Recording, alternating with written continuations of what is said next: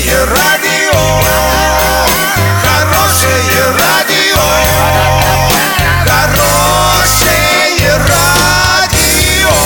Радио Шансон. С новостями к этому часу Александра Белова. Здравствуйте.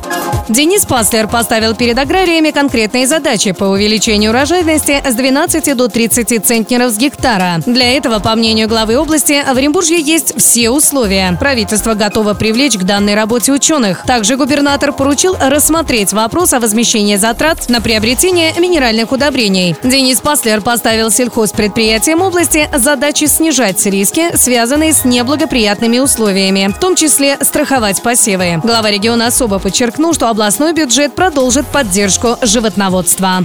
Законопроект, внесенный в Госдуму 22 июля, предполагает обязательную идентификацию пользователей электронной почты. Согласно проекту, сервисы электронной почты должны отказаться от передачи сообщений, не прошедшими идентификацию пользователями. Осуществлять ее предлагается с использованием телефонного номера на основании договора, заключаемого организатором сервиса электронной почты с оператором связи. С такой инициативой выступил председатель Комитета Совета Федерации по конституционному законодательству и госстроительству Андрей Клишес.